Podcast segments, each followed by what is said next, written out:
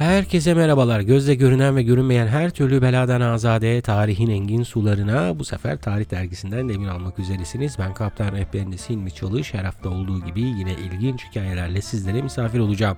Eğer hazırsanız bu podcast'i dinlediğiniz cihazın sesini biraz daha açarak anlatılacakların tadını çıkarın efendim. Kulak uleması ile beraber devam ettiğimiz yayın serisinde bu artık 14. bölüm. Buradan henüz kulak ulemasını dinlememiş olanlar için hatırlatayım. Dün itibariyle yeni bölümümüz yayınlandı.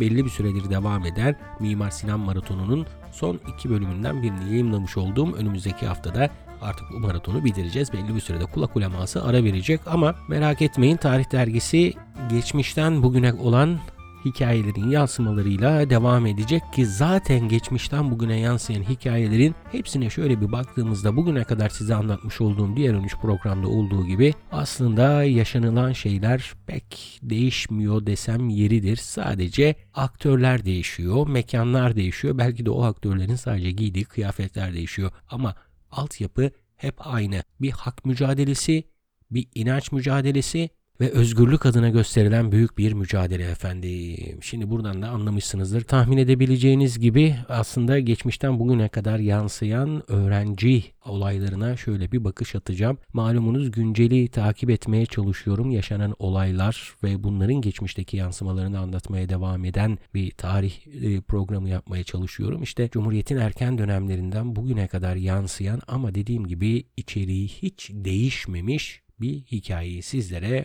anlatacağım efendim. Hazırsanız başlayalım. 1978 yılına gidiyoruz efendim. 1978 yılında müdavimi olduğumuz dergi Yıllar Boyu Tarih Dergisi'nden bir makaleyi sizlere aktaracağım. Şöyle bir bakayım hangi ay yayınlanmış bu makale. Temmuz 1978'miş efendim. Daha önceki bölümlerde kendisinden alıntı yaptığım Ertan Ünal'ın bir makalesi bu. Yanlış hatırlamıyorsam İstanbul'da balonlar bölümünün de makalesini yazan kişi kendisiydi. E, 40 para için direniş diye bir başlık atmış. Bu direniş ifadesi çok dolu bir ifade. Zaten bu bölümü dinlerken siz de neden içinin dolu olduğunu satırların arasından anlayacaksınız efendim.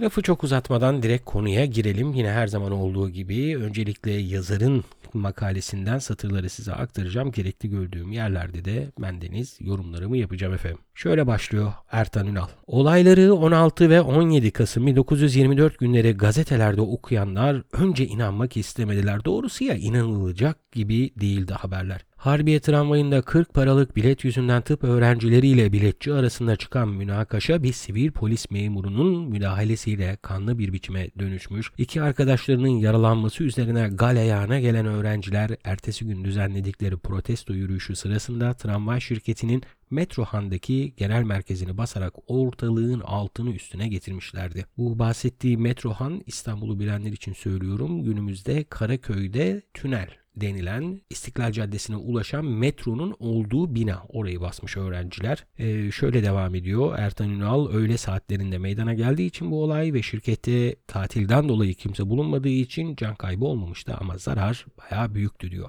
Gazetelerde geniş yer verilen ve niteliği bakımından Cumhuriyet'in ilanından sonraki ilk gençlik hareketi olan bu olaya ait haberleri okuyanlar fazla ayrıntılara inmeden ne günlere kaldık 40 para için gençlik sokağa dökülür mü diye düşündüler. 40 para o devrin ölçüleri için bile büyük bir rakam değildi. Pek çok kişi bunun için iki öğrencinin yaralanmasına ve şirket genel merkezinin tahrip edilmesini olağan karşılamadı. Ama olay sadece 40 paralık bir bilet değildi. Anlamadınız mı daha? Oysa 40 paralık indirim için yapılan bu hareketin ardında Türk gençliğinin cumhuriyet ilan edildiği halde kendi çıkarlarını imparatorluk döneminde olduğu gibi korumak ve bu amaçla yapılan anlaşmaları hiçe saymak amacını güden yabancı şirkete karşı bir toplu direniş yatıyordu. Cumhuriyetin ilanının üzerinden henüz bir yıl geçmişti. Asırlar süren bir imparatorluğun enkazı üzerine kurulan genç, altını çiziyorum efendim, genç Türkiye Cumhuriyeti yeni atılımlara hazırlanıyordu. Kurtuluş Savaşı'nın zaferle sonuçlanmasından sonra bu defa bir başka savaş, ekonomi alanında bir savaş başlamıştı. Bu amaçla elektrik, tramvay, tünel gibi işletmeleri elinde bulunduran yabancı şirketlerle olan anlaşmalar bir bir gözden geçiriliyordu. Saltanatın son dönemlerinde yabancı devlet ve şirketlere verilen ayrıcalıklar henüz ortadan kaldırılmamıştı. İçlerinde Belçikalıların da elinde bulunan İstanbul Tramvay Şirketi'nin de yer aldığı birçok şirket halkla olan ilişkilerini başlarına buyruk oldukları ve tatlı karlar sağladıkları o eski günlerde burada da bir araya gireyim ben hani o günümüzde özlemle yad edilen imparatorluk dönemi var ya burada ondan bahsediyor. Yani bu yabancı şirketlerin tatlı kar sağladıkları ve başına buyruk olduğu günlere öykünme. O devrin kapandığını, yeni bir devrin başladığını düşünmek bile istemiyorlardı. Bu da o günlerde oldukça duyarlı olan gençliğin tepkilerine yol açmaktaydı tıpkı günümüzde olduğu gibi. İstanbul'da kitle taşımacılığında önemli bir yeri olan tramvayların işletilmesi hakkını elinde bulunduran şirket Cumhuriyet hükümeti ile yeni bir anlaşma imzalamıştı. Bu anlaşmaya göre tramvaylara binen öğrencilerden bindikleri hat için geçerli olan ücretin yarısı alınacaktı. Bu da 40 para ki o dönem bir kuruşa tekabül ediyordu. Ancak şirket mensupları bunu uygulamadılar. Öğrencilerden tam bilet ücret alınmasına devam ettiler. Şirketin bu uygulaması öğrenciler arasında şikayetlere yol açtı, huzursuzluklara vesile oldu.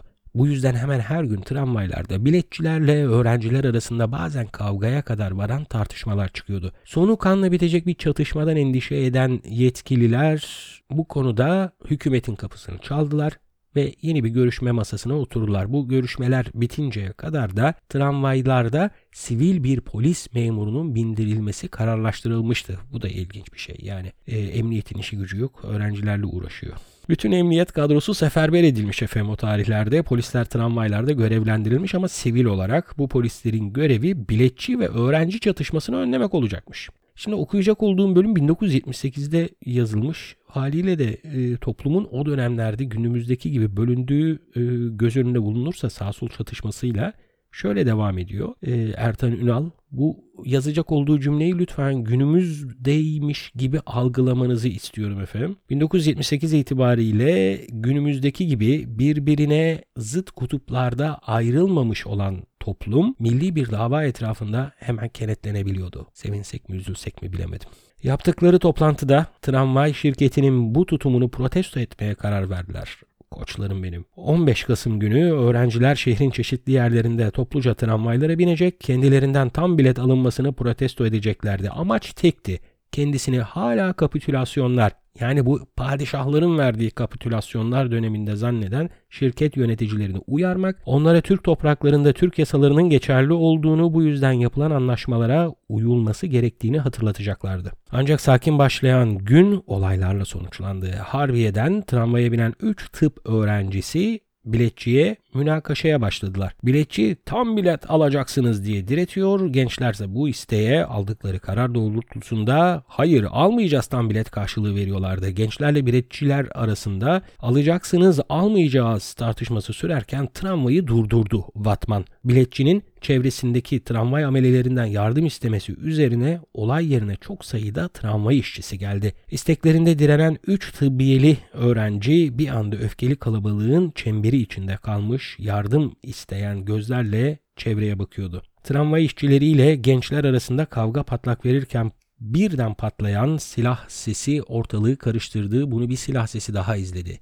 Kalabalık bir anda korku ile çil yavrusu gibi dağılırken iki öğrenci kanlar içinde yere serildi. Kendi iddiasına göre tarafları yatıştırmak, bir olayın çıkmasını önlemek isteyen Hayrettin adındaki polisin tabancasından çıkan iki kurşun bir anda olayın seyrini değiştirdi. Kanlar içinde kalan öğrenciler hastaneye kaldırılırken olayı öğrenip gelen diğer öğrenciler polisin üzerine yürüdüler. Polis Hayrettin Harbiye karakoluna sığınarak öfkeli gençlerin elinden kurtuldu. Şimdi burada gene garip bir tutum var. Günümüze de fazlaca benziyor diyeyim. Daha fazla yorum yapmayayım. Bunu sizin yorumunuza bırakayım. Olaydan sonra işten el çektirilen polis memuru tabancasının kendiliğinden ateş aldığını öne sürdü daha sonradan. İfadesinde öğrencilerin kendisini dövdüğünü bildirerek şunları söyledi. Harbiye önünde talebe galyan halindeydi. Ben de vazifeyle orada bulunuyordum. Bilmem nasıl oldu birdenbire üzerime hücum ettiler. Beni aralarına aldılar. Feci halde dayağa başladılar. Talebenin ortasında kaldım. Mütemadiyen sıkıştırıyorlardı. Tam bu sırada nasıl oldu bilmem cebimde bulunan tabanca ateş aldığı aklım başımdan gitti.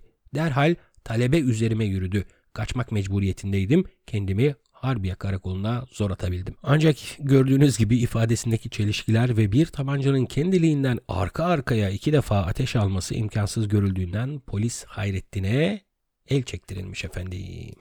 Bu yaralanma olayı öğrenciler arasında büyük bir galyana neden oldu. Şirketle öğrenciler arasında sürdürülen mücadelenin kanlı bir hale dönüşmesi gençler arasında büyük yankılara yol açtı. Türk topraklarında faaliyet gösteren bir yabancı şirketin bütün ikazlara rağmen yasaları hiçe sayan tutumu sonunda kan dökülmesine yol açmıştı. Olayı protesto için yürüyüş yapılmasına karar veren gençler 16 Kasım günü bu kararları uygulamaya koyuldular. Başlangıçta masum bir yürüyüş şeklinde görülen bu protesto hareketi daha sonra birden seyir değiştirdi. Büyük bir topluluk tramvay şirketinin Metrohan'da bulunan genel merkezini basarak kısa sürede altını üstüne getirdiler. Öğle tatili dolayısıyla şirkette kimsenin olmayışı can kaybı ya da muhtemel bir yaralanmayı önledi diye tekrar etmiş yazının bu kısmında Ertan Ünal. Ee, ve en son bitirirken de şöyle söylüyor. Biraz da havada bırakmış dürüst olmak gerekirse bu yazıyı. Tabii şimdi 78 ve öğrenci olaylarını e, düşünecek olursak da bir yere vardırmaması galiba o dönem için gerekliydi diye tahmin ediyorum. Neyse biz şimdi şeye gelelim. E, hikayeye gelelim. Biraz da burada şey yaparak böyle akıl vererek bakın hani aklınızı başınıza alın gibi bugünün yani o günün öğrencisine 1978'in öğrencisine de bir akıl veriyor. İki öğrencinin yaralanması ve şirket genel merkezinin tahribiyle sonuçlanan olaydan sonra şirketin genel sekreteri bir açıklama yaparak olayların Türkiye'de yatırım yapmak isteyen ya çok benziyor bugüne.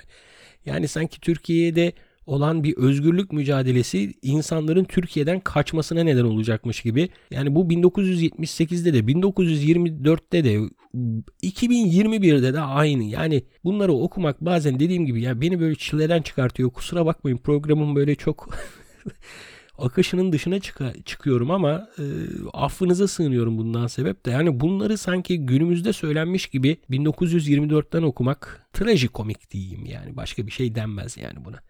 Şöyle demiş genel sekreter. Linç kanunu dünyanın hiçbir yerinde cari değildir, geçerli değildir. Şirketin kuvvet ve cebir karşısında itaat edeceğini zannetmek hatadır. Talebelerin galyanından şikayet etmek istemiyoruz. Ama biz burada bir kanunu müdafaa ettik. Bizi endişeye düşünen mesele maddi değil, manevi zarardır. Türkiye'nin ecnebi sermayeye ihtiyacı vardır. Bu sermaye ise ancak Türkiye'de istikrarlı bir vaziyet hasıl olunca gelebilir. Bu hadiseler arzu edilen istikrarın Türkiye'de mevcut olmadığını gösterir ki bu takdirde ecnebi sermayeyi getirmek hatadır Türkiye'ye diyor. Şimdi yazıyı burada bitiriyor. Ama e, çok fazla da yorum yapmamış dediğim gibi Ertan Ünal. Ben ne olduğunu söyleyeyim efendim.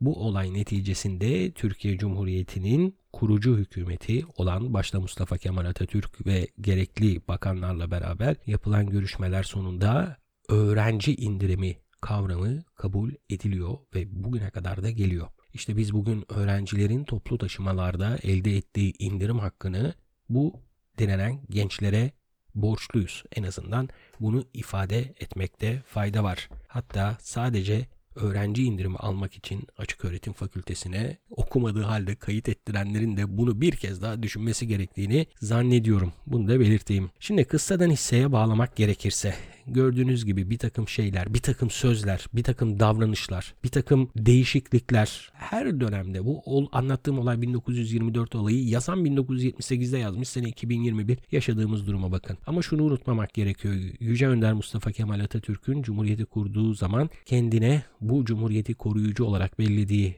kesim gençlerdi. En azından Kurtuluş Savaşı'nın başından itibaren yaşanan olayları anlattığı Nutuk adlı eserinin en sonunda Türk gençliğine bu cumhuriyeti emanet etmesinden de biz bunu rahatlıkla anlayabiliriz. Cumhuriyetin bir fazilet olduğunu, cumhuriyetin ve ifade özgürlüğünün bir yaşam tarzı olduğunu algılayabilecek olan en güzel topluluk gençlerden başkası değildi. O zaman da bu zamanda. Günümüzde yaşanan öğrenci hareketlerinin ve öğrencilerin sergilemiş olduğu tutumlar siyasilerin bile birkaç hafta içerisinde ifadelerini değiştirmesine neden oluyor. Ben şunu söyleyeyim, ifade özgürlüğü en önemli şeydir. İfade özgürlüğünün yaşayabilmesi için gerekli olan düzen bir cumhuriyet düzenidir ve cumhuriyet fazilettir. Saltanat özentisi içerisinde olup da geçmişin kapitülasyonlarıyla sömürülen hatta yarı sömürge bir hale gelmiş olan devletin hayalini kuranlar Cumhuriyet'in temelleri altında kalmaya da mahkumdur diye bir manifestoya benzeyen ifademle bu programı da bitireyim. Programın sonuna kadar dinlediğiniz için sabrınıza, anlayışınıza, ilginize çok çok teşekkür ederken önümüzdeki hafta görüşünceye kadar mutluluk, sağlık ve esenlikler dilerim. Sağlıcakla kalın.